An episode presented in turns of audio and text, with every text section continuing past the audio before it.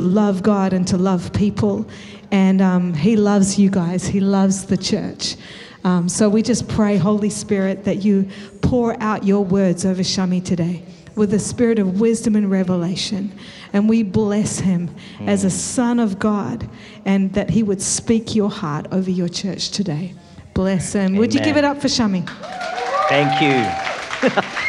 wow. I, I got my own pulpit. Happy Father's Day. I do have my own chair, Scott. Thank you. Uh, happy Father's Day to all the fathers. Uh, and those online, you probably got to sleep in. And other, unlike us, that had to come early. Come into church. Um, awesome. Well, Pastor Larry's been leading us on um, a series on consecration. And because this is Father's Day, this is going to be a standalone message. Um, Kevin asked me, Are the kids going to stay? And I said, I don't know any big words anyway, so they, they're welcome to stay in if they want. Um, I wanted to talk about how good our Father is. And I titled the sermon, Our Good Father, because I want to talk about our Heavenly Father and what, what he, he means to us as Christians. Because it's really important to have a perspective of how good He is, because it defines and affects the way we respond to everything that life throws at us. Because if we lose that, we're a different person to what He intended us to be.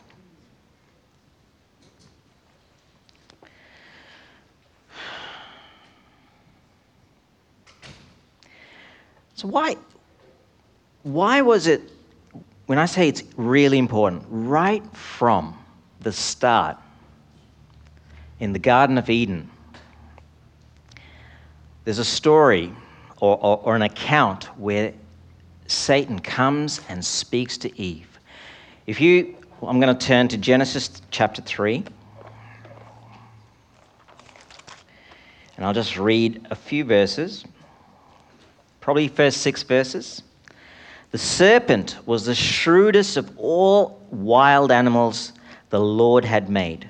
One day, he asked the woman, Did God really say you must not eat the fruit from any of the trees? Nice questioning. Did your good father say that? Of course, we may eat the fruit from the trees of the garden, the woman replied. It's only the fruit from the tree in the middle of the garden we're not allowed to eat. God said, You must not eat or even touch it. God never said, Don't touch it. She just added that. If you do, you will die. The serpent replied, You won't die.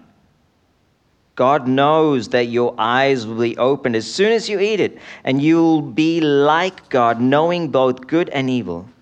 The woman was convinced. She saw the tree was beautiful and the fruit looked delicious. Now, nothing had changed about the fruit, nothing had changed about her eyes, her ability to see the fruit. What had changed is her perspective of what the instruction God gave. God said, She's saying, God is withholding something from me. And that's why he said that. But that's not the truth. We have a good father. We have a good father, and God, as a good father, was protecting his daughter, protecting his son. And Satan twisted that.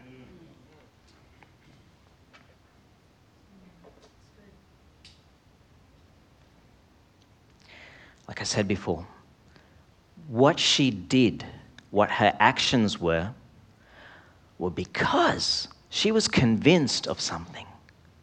So it affected how she did something, how she behaved. And that is the same for us. If we feel unloved, we act differently. If we feel secure, we act differently to if we feel insecure. You know, I like, I like I like to watch like athletes and their stories.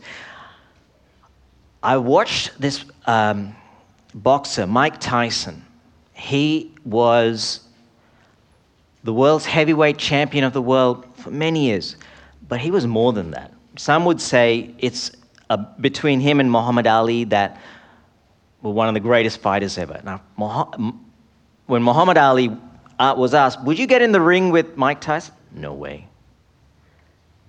Mike Tyson, at his peak, was a real ferocious beast.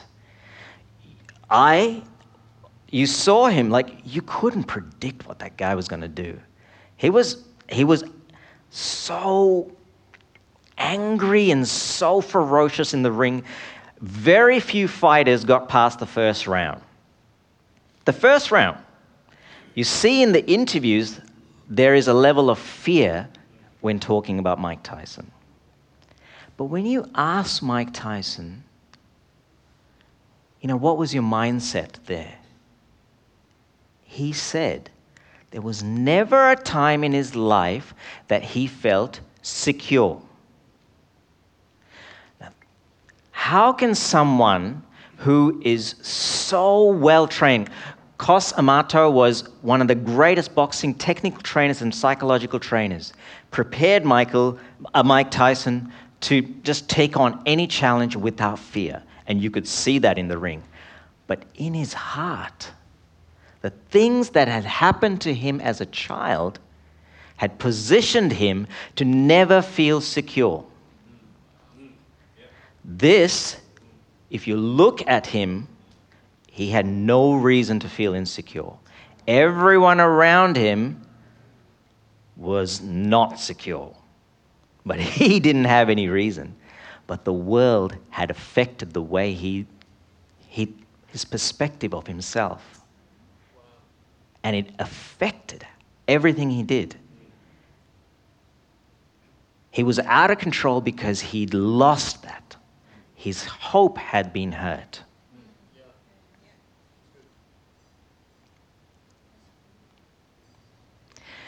The world gives us so many opportunities to fight against what God had told us about the truth that He's a good Father.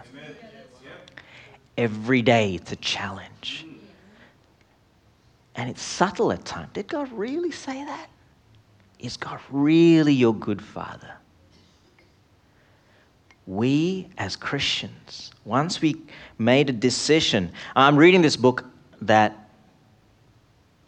CJ forced me to read, but I really appreciate it because it's changed my perspective on so many things. It's called Awaken to Righteousness. And it is such a powerful perspective of what Jesus has done. The work of the cross in positioning us to be able to have the freedom to actually live a life where we can awaken to righteousness, meaning we can live, we have a position. There's a great story, and I think it brings out this truth. A chicken, deep desire within him to be an eagle. Okay? That's his dream. And one day he finds a letter that says, You can be an eagle, just pray to God. And so he prays to God. And that night, the lightning strikes, and the chicken becomes an eagle. The next day, because he had got so used to being an eagle, uh, a chicken, he didn't realize that he didn't have to peck, peck the ground. So as an eagle, he's doing all the things he did as a chicken. A majestic eagle comes by, flies down, and says, What a strange thing. This chicken, uh, this beautiful eagle in a chicken coop, what's it doing? That's not what it's designed to do. And so he asks the chicken, uh, the, the eagle now, I should say, what are you doing? Why are you behaving like a chicken? And the eagle goes, I am a chicken. And the eagle that's on, on a tree laughs and flies away. Follow me, it says. And so the chicken that is now an eagle spreads its wings and discovers what the miracle that this chicken has been born again into an eagle and realizes that as he flaps its wings with faith, he lifts up and starts to be the eagle that God had transformed it to be. We live as though we are still in sin. We live as though we have a sin nature in us. We don't. God has removed that. When we were crucified on the cross, and I say when we were crucified, because when Jesus was crucified, we were crucified. When our sin nature was removed, we don't need to live like a chicken anymore. We do not realize the truth in this. And it is often even said sometimes sinner saved by grace. That's not who we are. We're not sinners anymore. And we get fooled into thinking that we are sinners. And it's, it's only that God's grace. No. God has removed that. We, are, we have the righteousness of Christ within us. We do not need to walk with that mindset. And that mindset is key. Because if you have the mindset that you're still the same as you were, and it's over time. No. Jesus, when he came and died for us, it's finished. It's a finished work. When he comes back the second time, he's not going to forgive sin again. It's done. He's not going to remove sin nature again. Nothing more to be done. We are whole. We are made in the likeness of Christ. We can walk in the victory that He's given us. It is so important that our good Father did that, and the world says the opposite. You know, my, my main scripture that I'd like to do focus on is in 1 Peter chapter 1.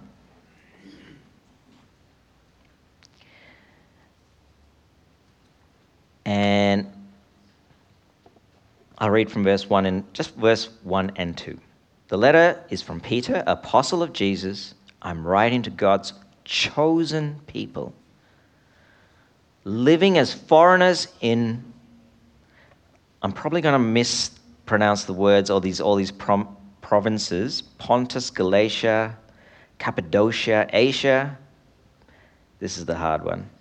Bithynia God the Father, these are the words that I really want to focus on. This verse God the Father knew you, chose you long ago, and the Spirit has made you holy. Some versions say foreknowledge, fancy word. Some versions say predestined. This, this word foreknowledge and predest, predestined it, it's not a technical word, it's a word that has a great amount of emotion attached to it. Now, what do I mean that, by that? So, let's say in America, Asia, all the continents, there's, there's a lot of people. There's a lot of people in Asia. There's a lot of people in Africa. There's a lot of people in Europe. I know that. I know that.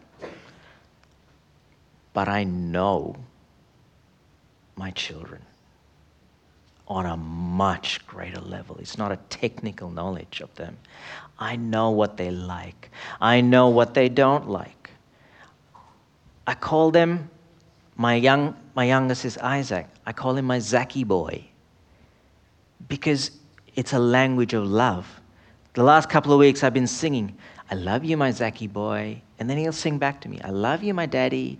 And it's so wonderful that I've, I can hear that because it makes me feel good too. It makes me feel loved. And he feels loved. Different ways I do that for all my children. I call my pet names for all of them my Jaja, my Gigi, girl. But there are times where they cannot hear that I love them. I'm saying the same thing. I'm singing over them. I'm singing over that. I love them. I love you. But they can't hear it. They can't receive that. And I have to do something to get them to a place where they actually, it, it gets into them. And unfortunately, when our good Father sings over you, I love you, I love you, I love you, my child. The world has hurt us, and we can't receive that. And we have to fight and do something to position us. Worship is a powerful tool. Worship is the, the two main tools, or three main tools, is prayer, worship, and reading His Word. So important to change the way we think of ourselves. We often think we do not deserve the love of such a good Father. We lose sight of the intensity of love. Now, I try to be a good father, but I have a capacity. I get things wrong. When you try and define a, a heavenly father, there's no capacity. There is no grade. He's pure love. There's no resource that he doesn't have. There's limited resources here. No limitation of resources from our Heavenly Father. No capacity to not love us from our Heavenly Father. The restrictions, sometimes, as, as it is with our children, where they can't receive that. And as a good father, he often needs to do things for us, but as his children, we have to also do certain things. Because, as I said before, when I sing, I love you, my Zaki boy, and he sings it back to me, I love you, my daddy, it does so much for me. And we need to reciprocate the love that we have for our Father as well. But we can't do that unless we position our hearts in a place that we can receive His love first. He loved first so that we might love. It's so important to understand His love and keep that as a perspective. Understand our position of what God has done on the cross, what Jesus has done on the cross, where it positions us.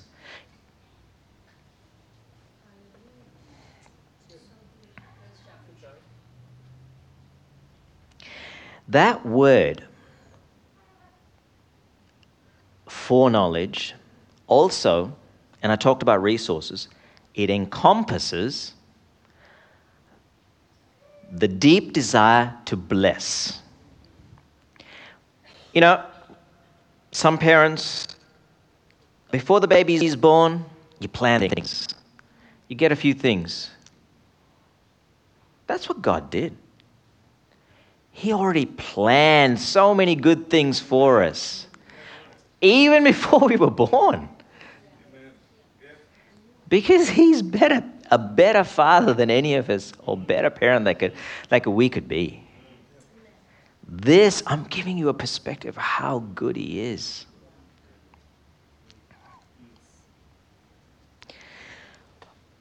When Eve mucked up, because it affected how she thought, affected her actions, right? Our good Father didn't just leave her there, she made a mistake. He sent His best, His very best, in the form of Jesus, our Savior, Amen. to come. Amen. Because He's a good Father, Amen. He redeems His children. He's forgiving. Nothing you can do can stop His love. He forgives and has forgiven you from the start, even before you do anything. He's a father that knows what you need. Even sometimes withholding things from us, even if we think we know better. He withholds certain things because it is good for us. And He's a good Father. If we keep that perspective, His intent of every word in the text here, every word in the Bible, is from a good intent. Everything that transpires from which is from the Father is with good intent. His desire for us starts from good intentions. Nothing to withhold, but bear in mind there is a battle. There is a battle that Satan will fight you every day to change your perspective on that. And we have to be clever. We have to take ownership of this, that there is a battle here. The truth is always being twisted just slightly, just slightly.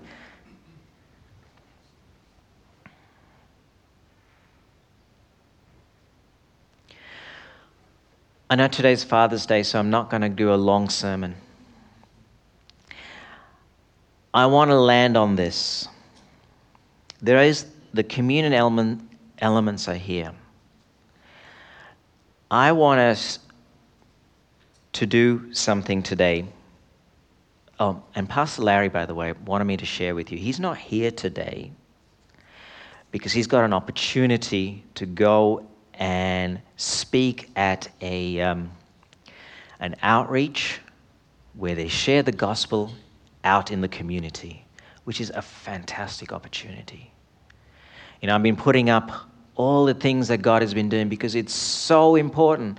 This thing that we have, the gift that God has given us, is not for us, it's for us to share.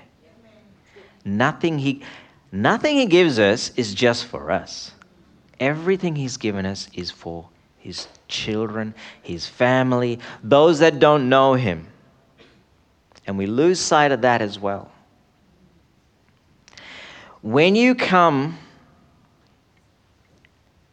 and you are, I want you to do something, it's a physical thing. You are going to come forward, but you're accepting His love and all the barriers that we, we put intentionally, unintentionally, you're going to make a physical stance there that I am going to accept the love that God has given us, that lavished on us, given us freely, that's provided without any restraints. And we have no right to restrain His love.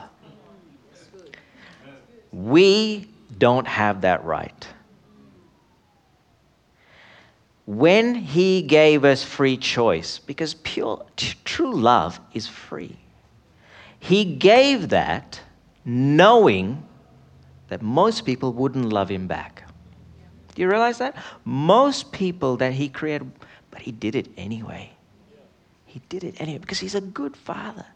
He knew he was not going to get a return, the love that he's lavished on us. But He's good. His intent is always good. So I invite you now to make a step and actually let, let's pray first before you do this. Heavenly Father,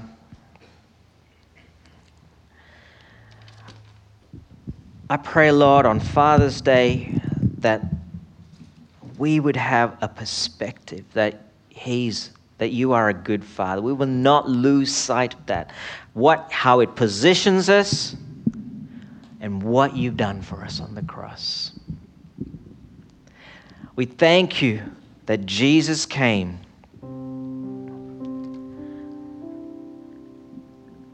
Jesus came so that we can have two choices. Choice one to be in a place where God's presence is. And Jesus is the bridge to that place. And if we don't believe in Jesus,